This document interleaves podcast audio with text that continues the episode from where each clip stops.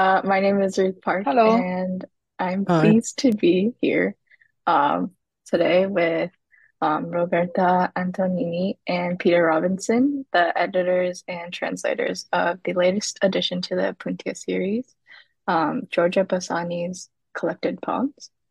Um, we extend a warm welcome to Professor Antognini and Professor Robinson. Thank you very Thank much. you. Great to be you, here. Glad to be Um, here. Thank you for inviting us. No, thank you. Um, so you both have published other translations um, from the Italian and have authored several publications on Italian poetry. Um, can you each briefly tell us about your research interests and how you got to this text? Uh, yes, I think I, I, I start. Um, um, Peter and I uh, have known each other for about four or five years now. Um, and uh, it also, I mean, in my case, it also uh, started with um, with teaching. Uh, many years ago, I developed a course on uh, on uh, Bassani's novel, the the Garden of the Finzi Contini, for an advanced Italian course, and then was interesting because it's also as the, as the film attached to it by De Sica, who won an Oscar. So I thought was ideal for students, so we could could read the novel and watch the, the movie. And then uh, from from then, um, uh, a few years later, we um, together with a colleague we published a, a we edited a, a, collection of essays on Bassani's uh, written by many scholars, uh, both from United States and Italy, um, uh, working on Bassani. And then from there, you know, uh, because Bassani has been translated in English, but poems were not. I've started working on um, existing translations in English of poems by Bassani, and that were when I met uh, when I met uh, Peter. I I sent him an email because I found that he had already translated many poems by by Giorgio Bassani. And over, you know, the, the course of a year, we met a couple of times, and we decided to um, to uh, go on uh, with the translation. And um, and I have to say that the passion for translation is, for me, is linked to the teaching of Italian, and also another course I developed on literary translation. I am a, a native speaker, as you can say, so Peter and I have been collaborating, and it's been a very wonderful experience. So I um, started getting interested in translating poetry when I was an undergraduate, actually in York, in back in the 1970s, and I um, did a course on French symbolist poetry. And my French was very, very poor, so I had to work very hard on it. And and really, I had to kind of either read translations of the poems or try to translate them myself in order to understand them.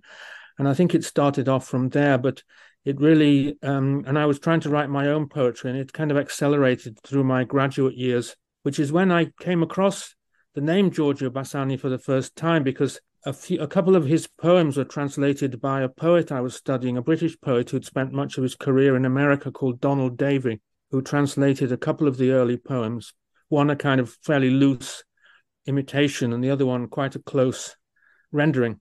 And, and these were the early poems, and I was rather struck by them. And so I tried to find out more about it and, and didn't have much luck really. I only found very, very few translations around, including the very early ones by the earliest ones, I think, by William Weaver, or very nearly the earliest. It it just sort of hung around in the background, really, and I, I would occasionally come across um, anthology poems of, of Bassani's, usually from the early ones, which attracted me a lot.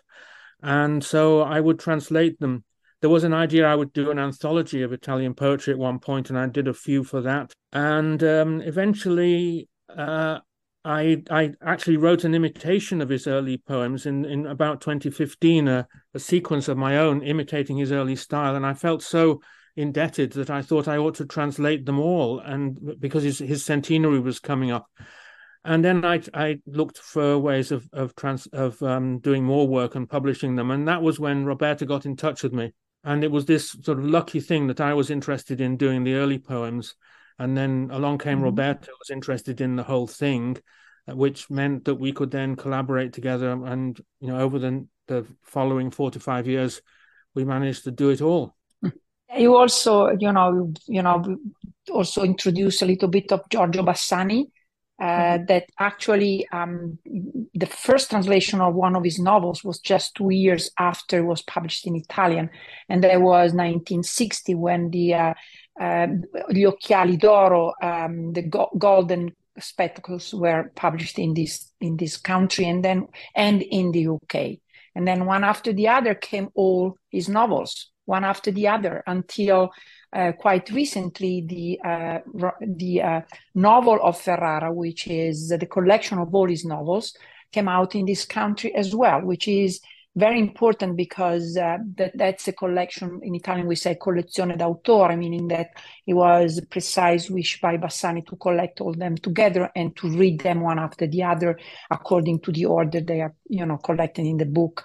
And so Bassani is, I think, is quite well known in this country, especially because he was of Jewish uh, origin. You know, is offered uh, also in uh, Jewish studies department. You know, when I started studying him, I found out that many colleagues were offering actually uh, some of these, uh, for example, some of his short stories. Um, and then, you know, throughout his life, Bassani had, you know, quite a close relationship with this country and with Canada. He was visiting professor in many institutions, like Indiana University, for example, or Berkeley as well. And um, and so, you know, it was well known. And also, it as since a very early age, he, uh, you know, when he was a young intellectual, uh, before you know um, before the end of the war during the fascism he was reading many, you know, uh, American and uh, North, you know, and English uh, English authors. So you know, there is a close relationship, I must say, between Bassani and this country. And to this end, you know, there have been many publications and, and also meetings, you know, uh, scholarly meetings about that. So there are many people studying, you know, this relationship of, of Bassani with, with United States. So we thought that you know poems were only the, was the right moment to come up come out with the with the poems. Thank you for that uh, little introduction of Bassani.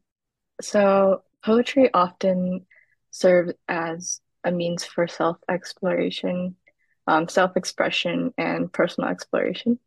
Um, how do you think Bassani's poetry reflects his personal experiences um, and like you mentioned earlier, Professor Antognini, um, his upbringing as the son of um, middle class Jewish parents during the rise of fascism in Italy. And how does he transform those experiences into something that is universally meaningful? Uh, we want we would just say that Bassani uh, fits into that incredible, incredibly uh, alive and and and producing period of time that is after the war, where as a young intellectual and having been also a partisan and anti-fascist, he contributed to uh, a great period for Italian literature, together with Pasolini, with Natalia Ginzburg, uh, with Calvino as well. So, um, in order to understand Bassani, is also interesting to understand, you know, the background in this respect, and also because he was he was Jewish. Uh, he was also um, kind of, I don't know, more open in a way to understand, um, you know, how it was to be a minority. Um, this is a complicated uh, um, thing to just to explain in few words for Bassani. Uh, being an integrated Jewish, like many Italian Jewish were, you know, uh, and many of them were also fascist. Uh, it came like, you know, like an incredible bad, bad surprise, you know, when the the racial laws were published. So the, they felt betrayed. And even though, you know, could be for many of them, that period of time was a tragedy. For Bassani, who actually said it in, in an interview, in a TV interview, that was maybe the best time of his life. Why? Because he became aware. And that's when be, being a Jewish, you know, and being part of a minority uh, and and and consequent consequently becoming an anti-fascist and go to prison for that. And so that was so important for him. So i think it's difficult. It's it's understanding bassani needs to be you know to take this into consideration. Even though i cannot say you know maybe i don't know peter if you agree with me that he's not really a jewish writer.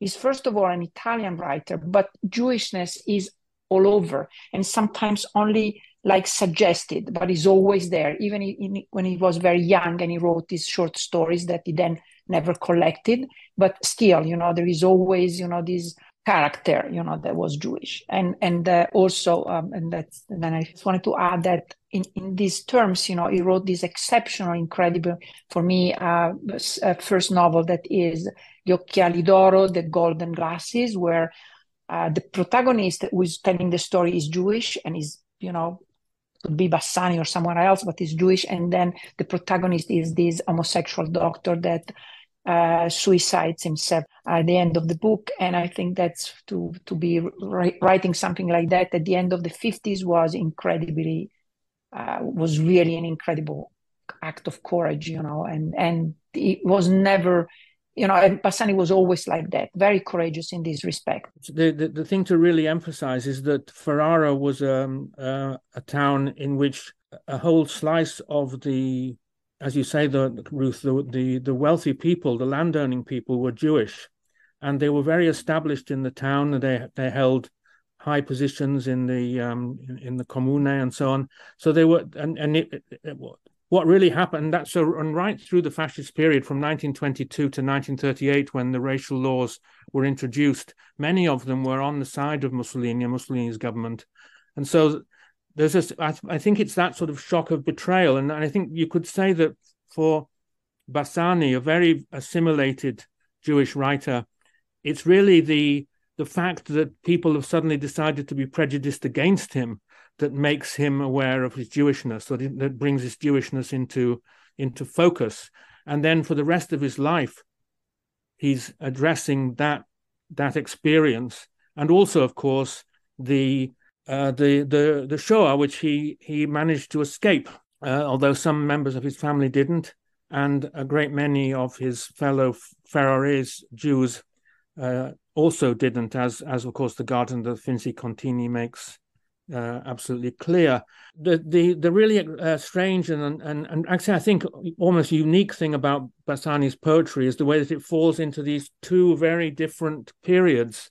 The the fact that he wrote poetry from about 1942, poetry that he published anyway, from 1942 through to the middle to late 50s, which was writ- written in a, a fairly traditional style with regular rhyming stanzas and um, clear metrical structures and a, a, quite dense and rather artful, artistic kind of diction and language very much related to the kind of post-Hermetic style of the 1930s. And I'd translated all of um, Vittorio Sereni's poetry, uh, including all the poems from that period. And so I was kind of familiar with the, the idiom of the of 1930s Italian poetry. But then if you look at his later poetry, which was written after he'd written all the novels, I think the first of the mm um, the of the later poems was published in 1974. So there's there's over there's something like a quarter century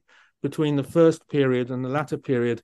And the, the later poems are written, they don't rhyme, they're, they're written in free verse, um, they're written in, in a, a, quite different tone of voice, much more colloquial, very direct, uh, outspoken and the challenge of translating these two different kinds and so and also of course the later poetry is written by a very well established successful internationally recognized author whereas the early poetry is written by an, an unknown intellectual uh, in a provincial part of Italy. So the challenges of of, uh, of addressing those two styles was is one of the one of the things that's been of such interest and and such a challenge working with Roberta so translating poetry, um, like you said, um, is um, a balancing act, um, as some might say, um, between staying true to the letter and rhythm of the target language. Uh, were there any particular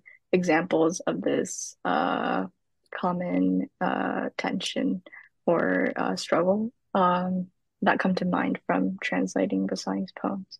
I think you kind of uh, touched on this earlier, but um, if there are any like examples in particular. We we we talked about this question actually and, and had a bit of a think about it. And if I remember rightly, our feeling is that the real, the big challenge of translating Bassani, whether early or late, is not so much the, the language itself, but the syntax and the, the, the grammatical structure of the sentences. Um, although the, the challenge is different again, as I as I implied from what I was saying about the early and the late poetry, I think that the challenges are very different. In in the early poetry, the challenge is that he's got a very often very tortuous and and and uh, compressed kind of syntax, which he's also managing to rhyme in fairly regular stanzas as well, so that you've got the you've got the sort of classic problem of translating rhyming poetry. Do you rhyme or not? Do you try to imitate the rhyme or not? And people have, have approached this in rather different ways. Maybe Roberta can help me out a bit here with this, but my my sense of it is that we didn't sort of work out what the rhyme scheme of the original is, say it's A B B A or something like this. We didn't work out what the rhyme scheme was and then try to write something that matches the rhyme scheme because we thought that would just produce inaccurate paraphrase, basically if you try to do that, what you produce is a kind of inaccurate paraphrase. So if you want the poem poetry to be accurate, as, as accurate as you can get it to what the original is actually saying, but you also want it to have the form of poetry, you've got to compromise along that line a bit. So with the early poetry, we tried to get it to be rhythmical and we tried to get it to rhyme where that would fit pretty naturally with the sense, where we wouldn't be forcing it too much. Do you think that's fair, Roberta? Yeah, and um, uh, yeah, I was also commenting on the fact that you know what is really characteristic of Bassani's language is the syntax, which is quite complicated in a different way in the two in the two groups of poems, but actually that's something that link them you know the, the sometimes you know and that's the, the, the value of collaboration is you know i have two things to say. One is the value of a collaboration where you really um, for example there were instances in which i had to read the poem several times and to try to make sense of the syntax uh, especially in the first in the first production uh, where you know the, the construction of the sentence was uh, like in Latin. Sometimes the subject was at the end of the entire stanza, and so sometimes it was really difficult to make sense of it. So I helped in this matter too um, with Peter to Peter. Yeah, there but, were some cases uh, where I have to admit I was a bit baffled and flummoxed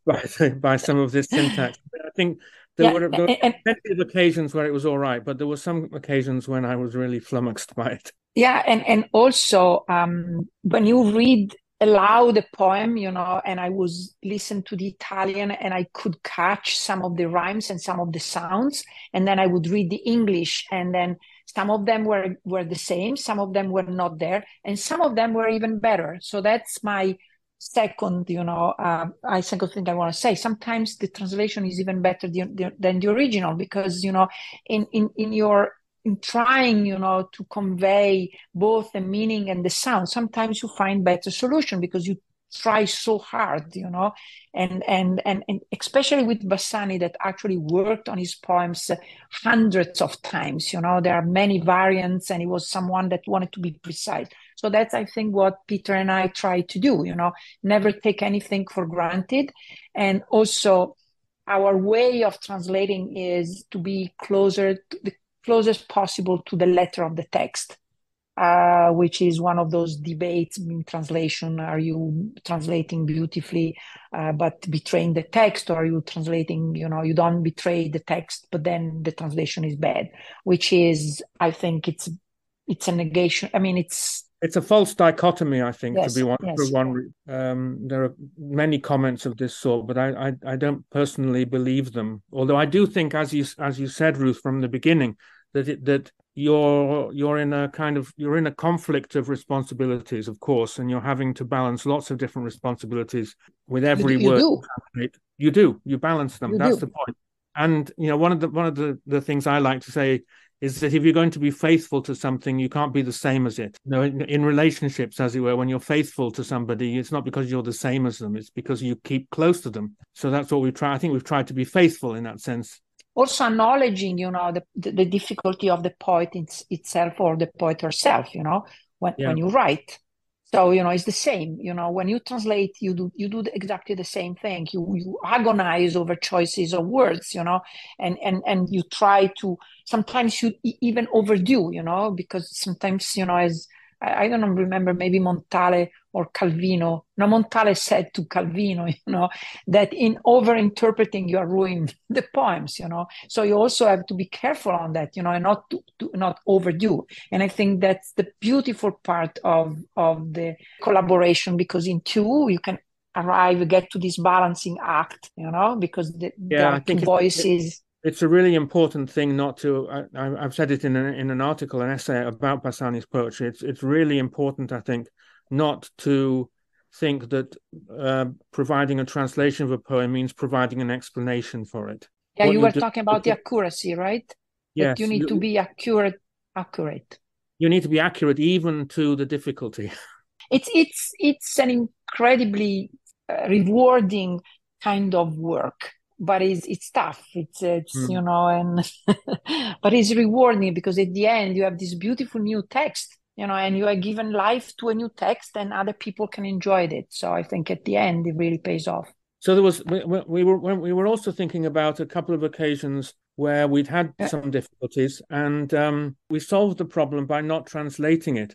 I mean there's one the, there's there was one translation that I did originally, and it's even been published a couple of times with with my with my version of the first line, which is it's got the word Italian word arena in it. It's the poem, the Salute to Rome poem, which is so it's it's about Rome. I I decided that the word arena here must be referring to the Italian word for uh, uh, one of the Italian words for sand, and so I put sand in the first line. And at a certain point, quite recently, actually, I think quite late in the day, Roberta thought that surely this is referring to the the Colosseum or something like this. So we need to actually have arena. Still, you know, is is ambiguous in Italian because ambiguous. in Italian really it could be arena, uh, sand, or arena, arena, and that's something that in English you cannot. You can't do. You know, you can do. So you have to. You either go one way or the other. Yeah. and so I went. I went for the sand. I went the sand way originally, as it were but we decided in the end to go the arena way, as it were, because um, it's a salute to Rome, and maybe he's referring to you know the very famous arena in Rome. That's an example of where um, you can't do you can't have both meanings, so you got to plump one way or the other. And in fact, there are now extant texts of this translation, first one way and then the other. The other example that we we thought about was the translation of the Italian word "mama." And we we played around with this word a bit, didn't we? We had um, mum in it, I think, and maybe mom at some point as well. So, but I think in a number of cases we decided again to to translate it with mama to give a sort of flavor of the original. The word autostrada as well, where we we were we were going with expressway and things like this, and then we decided to leave it in the Italian. Yeah, but speaking about uh, mamma, um, sometimes in English you could have in Italian you can have madre, and it's very very formal whereas in, in in english mother could be used to to speak directly to your mom and mm. so every time you have to balance and to try to understand what the author means there what is the uh, the the mood of the poem you know if it's uh, a mood for mother or it's a mood for mom and and you know and many many interesting discussions followed which with the collaborator you know they kind of become richer and richer and so at the end, you may you may almost sure that you know your translation or or "mama" maybe is the right one. That's so interesting to see, like all these like different um, ways that you know a text can be translated. Okay, maybe if we have time, we could very very quickly uh, speak about Pidaz, Peter, because there was an interesting. Uh, uh in yes. one of the poems, yeah, one of the poems of the second yeah. period, where Bassani is very colloquial and speaks about precisely about you know um, about things that happen at this time you know about uh, about uh, historical you know events about and so in one in one occasion there was this word it was written pidaz it's p-i-d-a-z that actually doesn't mean anything in italian was written with a capital letter uh, so we search and search. We talked with Ferrarese people, thinking that maybe it was dialect for uh, piede, piedone, which means big foot. and from then becomes a metaphor for football, for, for soccer. And you know that soccer is very popular in Italy, right? So, and Bassani's father was a fan of the the Ferrara team, and, and but didn't make any sense if we were reading the, uh, the, the, the poem. You know, really. So we we decided to leave it in Italian and uh, leave to the reader you know the fact that we didn't understand. And and you know of course when translating you really need to understand the text otherwise you cannot translate. By chance because William of, we asked lots of scholars as well scholars of, of, of Bassani's poetry.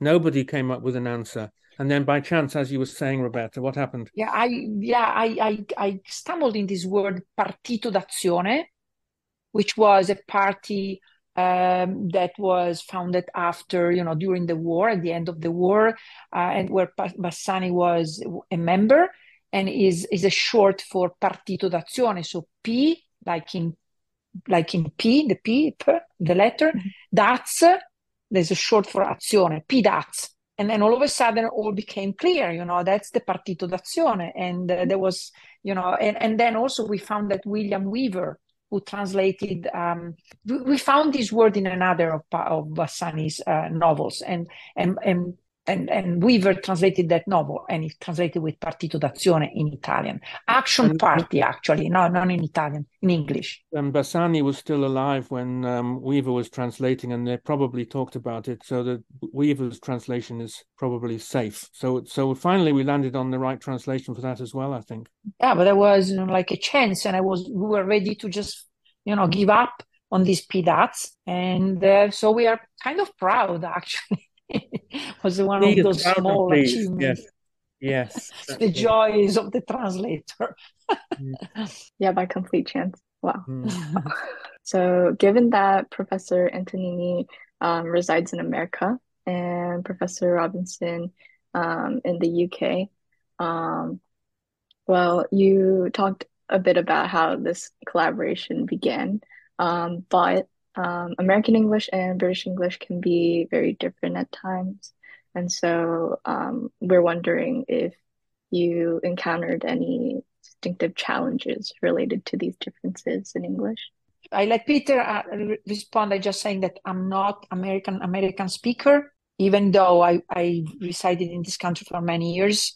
Um, um, and um, so there was not really for me even though sometimes I, I just wrote something in, in, in American and, and Peter would say, and we would discuss about that. So Peter, your yeah. So so so Roberta's Roberta's Ameri- uh, uh, English is is inflected with American usages, like actually lots of European, um, European English.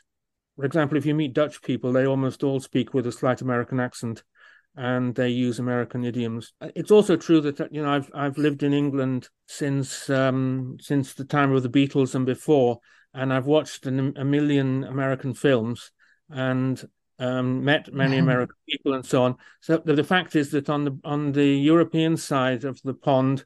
Um, American English is very familiar with us, and in fact, American English has inflected the speech of people of generations younger than me as well to a much greater extent than it inflects mine. So there is a way in which the difference between English and American is is a sort of complex area of negotiation rather than like a kind of dividing line. I'm not sure there is a dividing line between the two languages. They're kind of interacting and and and blurring with each other at, at places. Um, there are and there are, there are as it were lots of little signals like M O M, like mom. Or in in in England we tend to spell it M U M. Yeah, and so and I think probably if you put mum in, it would it, into in a translation of mama, for example, it would look right, very British. We tried to avoid things which would look sort of very British, but at the same time, I mean, or very American as well, very American for that matter. But but it, but it, I, there's also an area where we went American because I mean I, I published um, Luciano Erba, both of the, the, the, poets I've published large books of, Luciano Erba and Vittorio Sereni, they were published in, in America.